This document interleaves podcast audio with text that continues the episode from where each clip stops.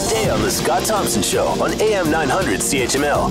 France has a new president. Final results from the French presidential election show that the winner, Emmanuel Macron, received 10 million more votes than his far-right rival, Marine Le Pen. I mean, an absolute landslide.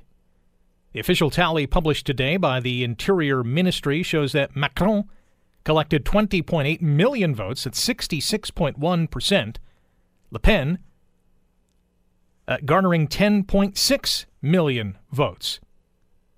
There is an interesting stat, that by the way, 33.9%. Here's the interesting stat, one of many in this French presidential election. Le Pen collected just over 10 million votes. There were 12.1 million voters who did not cast ballots. How about that? And here's another interesting stat. A record number of 4 million voters cast blank or spoiled ballots. So they didn't like either of them. They said, to heck with this. We're not choosing any of them. We're going to spoil or just leave a blank ballot. Here to dissect the French election and perhaps what it means for our nation is Kurt Hubner from the Jean Monnet Chair for European Integration and Global Political Economy Institute for European Studies. And he joins us now. Kurt, how are you? I'm good. Morning. Morning. Well, I guess it'd be afternoon for us here. But maybe we'll start off with, I mean, this was not a surprise at all. Macron was leading in the polls pretty much from the first skip and is now the president-elect at this point. Is there anyone who's surprised other than the Le Pen group? Yeah, I think so. Not even Le Pen is too surprised about the outcome. This was very much in the line of French experiences in the past. The second round always is happening in a way that the voters rethink their choices from the first round, and they definitely, in the majority, want to avoid a kind of radicalization, in this case, a radicalization to the right. So in this regard, not really a surprise. Is Le Pen too far right for French for the French people? Obviously, I mean, the results kind of bear that. Is she too far to the right? Yeah, I mean, the Front National is a very interesting kind of a party, and Marine Le Pen obviously changed a lot over a couple of years.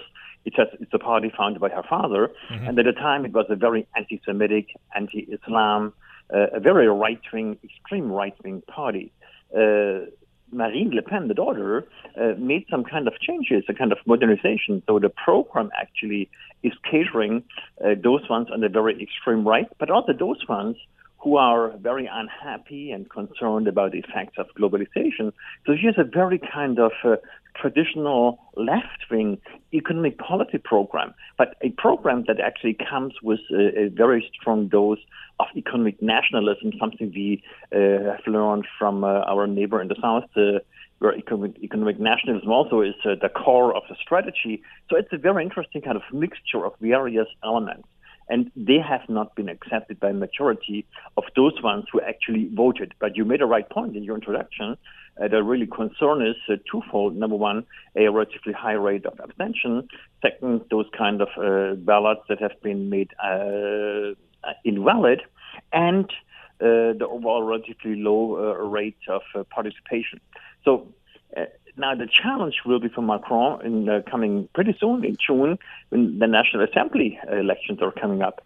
He needs a majority in the parliament. And due to the fact that he is not really a party, this will be also a very kind of steep task for him to achieve this. Without a majority in the National Assembly, all of his program elements will not happen at all.